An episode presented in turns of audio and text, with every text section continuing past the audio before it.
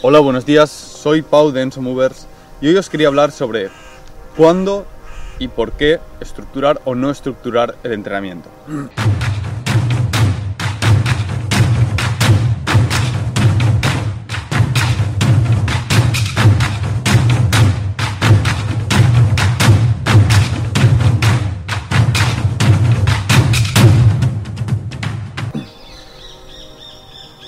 Es importante tener clara esta, esta situación, que, es bastante compleja y habitualmente ignorada en el ámbito del entrenamiento, para evitar frustraciones y entender mejor nuestra propia práctica y motivación al respecto.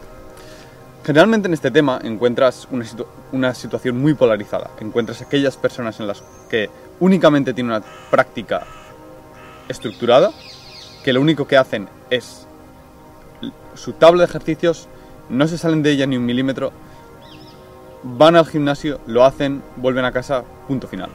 Y por el otro lado tienes a aquellos practicantes que tienen una práctica completamente abierta sin ningún tipo de estructura.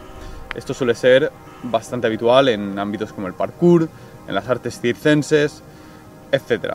En el cual la gente dice, prueba y ya está. En ningún momento tiene una estructura determinada de cuántos sets, cuántas reps, cuánto tiempo de descanso, etc. Y ambos casos pueden causar mucha frustración si no se alinean con tus objetivos. Y para evitar frustración, como hemos comentado muchas veces, es importantísimo tener claros tus objetivos.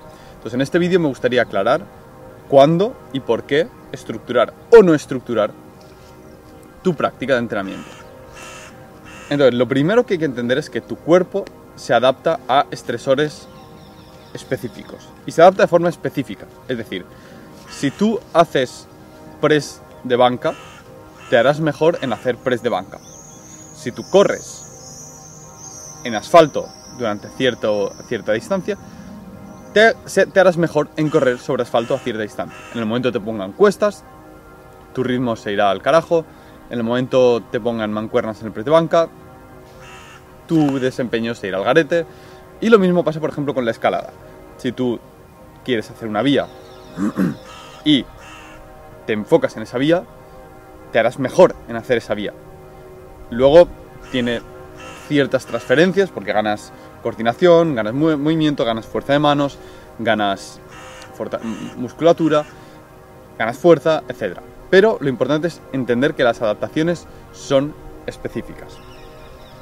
Entonces, para que una adaptación tenga lugar, hace falta un estrés repetitivo. Esto es lo que nos lleva al concepto de una práctica estructurada del entrenamiento. Una práctica estructurada del entrenamiento tiene sentido cuando uno tiene un objetivo claro en mente. Quiero ser mejor escalando. Quiero poder hacer vías 7A en escalada. Quiero abrir esta vía. Este es mi proyecto escalada. Quiero hacer gato preci. Quiero levantar el máximo peso posible en sentadilla.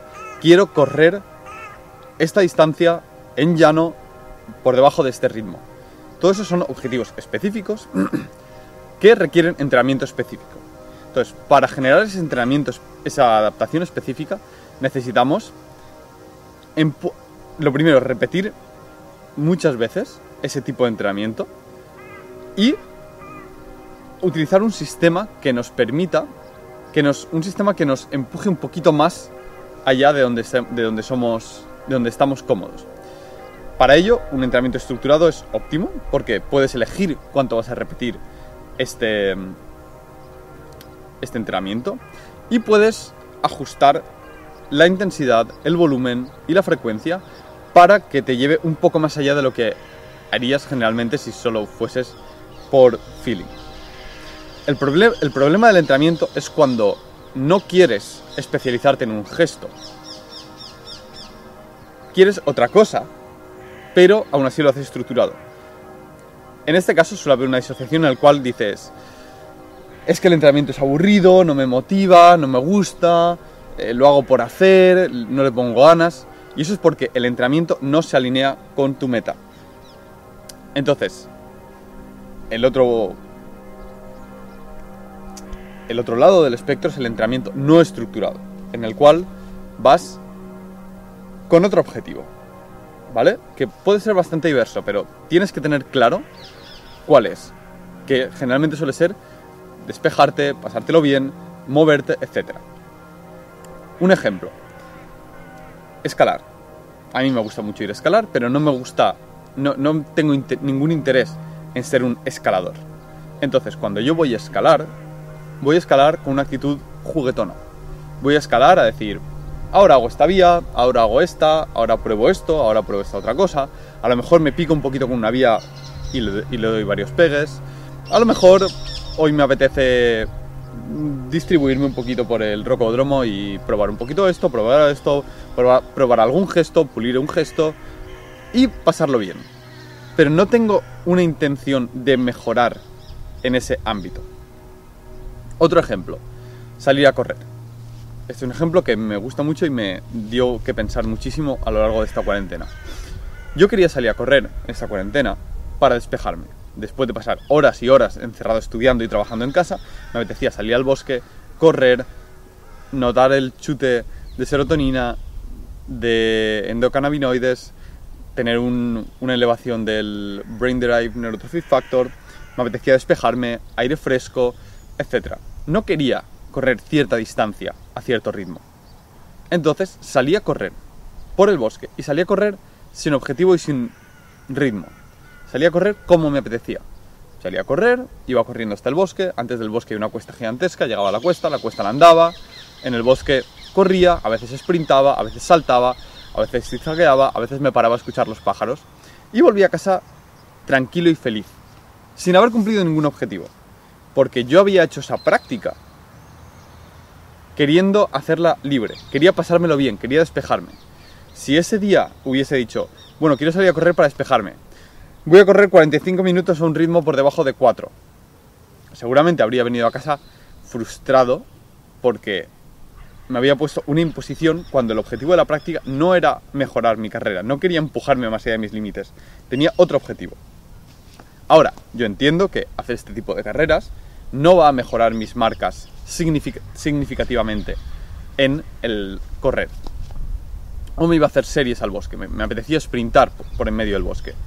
Me iba a sprintar por en medio del bosque y hacía sprints sin ningún tipo de estructura. Hacía tantos sprints como apetecían, de la duración que me apetecían, con el descanso que necesitara y por terreno variado. Que para aquellos que no lo hayáis probado, sprintar en un terreno muy variado es súper interesante en tanto que el limitante de tu velocidad no es tus piernas, tu musculatura o tu sistema cardiovascular, es tu cognición. La práctica se vuelve cuán rápido puedes identificar los obstáculos y reaccionar a ellos sin tropezar y caerte y manteniendo la máxima velocidad posible. Volviendo al tema de estructurar una práctica o no. El tema de la escalada es bastante ilustrativo para que veáis un espectro de cómo sería, por ejemplo, una práctica no estructurada y una práctica muy estructurada. Una práctica completamente estructurada sería alguien que va a escalar y dice, yo quiero mejorar mi escalada, quiero fortalecer mis brazos, quiero mejorar mi técnica. Entonces tiene un bloque que, se, que está dedicado a mejorar la fuerza específica del antebrazo, un bloque específico para gestos técnicos, luego un bloque de integración, incluso podría tener una parte de su entrenamiento ya sea el mismo día u otro separado, destinado a mejorar el proyecto de vía que quiere hacer específicamente.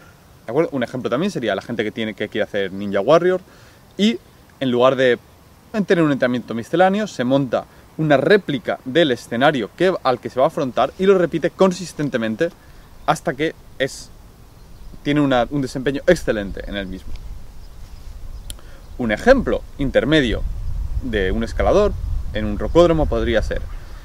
Vengo sin mucho, sin tener muy claro qué quiero hacer, pero quiero mejorar mi escalada. La escalada es mi cosa y me gusta. Entonces voy a hacer, por ejemplo, tres bloques de cinco repeticiones de cada vía. Es decir, voy a hacer una vía, la voy a abrir y luego voy a subirla cinco veces con tanto tiempo de descanso y luego voy a hacer otra vía.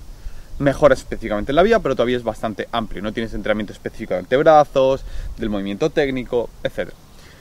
Y un ejemplo completamente exploratorio y juguetón es voy al rocódromo a escalar y a pasármelo bien, sin más pretensiones. Puedo hacer una vía, otra vía, otra vía. Y en el extremo completamente de libertad en cuanto al entrenamiento, podría ser, voy al rocódromo y ni siquiera me ciño a las vías de boulder que hay abiertas. Porque no tengo intención de hacer boulder, no tengo intención de subir y hacer top arriba con dos manos. Entonces subo a la pared y a veces sigo una vía, otras veces sigo una vía, me paso a la siguiente, bajo, otras veces aguanto 3 minutos, 5 minutos en la pared porque me apetece desplazándome, haciéndome, voy a ver si puedo llegar de aquí a aquí. Y otras veces hago dos movimientos muy duros que me gustan mucho. Y eso es completamente abierto. Entonces, entender cuál es tu objetivo a la hora de hacer una práctica, es decir, antes de entrenar. ¿Qué quiero obtener con este entrenamiento? Te va a permitir discernir si quieres una práctica con estructura, sin estructura, una mezcla, etc. Y es muy importante determinar si quieres tener un entrenamiento estructurado o uno no estructurado, porque eso va a determinar tu nivel de motivación. Porque si lo que quieres es despejarte y tienes un entrenamiento excesivamente estructurado, vas a notar que el entrenamiento es una carga más, es un estresor más. Dices, quiero despejarme y estoy haciendo deberes. No es lo que quiero. No quiero tener la presión de tener que hacer algo. Por otro lado, si, lo que quieres es mejorar en, en, un ámbito y estás haciendo un entrenamiento completamente desestructurado, vas a notar que no mejoras, que no progresas, que te mantienes siempre en el mismo. Y eso también va a causar frustración. Entonces, lo primero que tenemos que hacer antes de entrenar es decir, ¿qué quiero obtener con este entrenamiento? Y puedes hacer mezclas, puedes decir, a mí me gusta explorar y jugar y me reservo ciertos días para ello, y pero también quiero mejorar en este aspecto, entonces me dedico ciertos días a este tipo de práctica. Pero saber a qué vas, con qué objetivo vas a cada una de tus prácticas, te va a hacer estar mucho más centrado, mucho más presente, vas a tener claro por qué entrenas y por tanto vas a tener claro cómo orientar tu entrenamiento hacia tu objetivo y por tanto tu cerebro te va a recompensar con dopamina, te vas a dirigir más al entrenamiento y lo vas a disfrutar más. Creo que no me dejo nada, espero que os haya gustado mucho este tema. A mí, a mí personalmente me resulta tremendamente interesante y un elemento completamente olvidado. Así es como abordamos, este es el nivel de profundidad con el que abordamos los programas de nuestros clientes en online coaching. Así que si estás interesado, te recomiendo que te leas nuestro blog, síguenos en las redes sociales y si quieres cambiar tu práctica de entrenamiento, quieres una guía y una ayuda sobre cómo entrenar y quieres tener contacto con nosotros personal, por favor, mándanos un email a ensomovers.gmail.com, ponte en contacto con nosotros y te explicamos nuestra forma de trabajar. Un abrazo, un saludo y si tenéis cualquier duda, no olvidéis ponerlo bajo en los comentarios.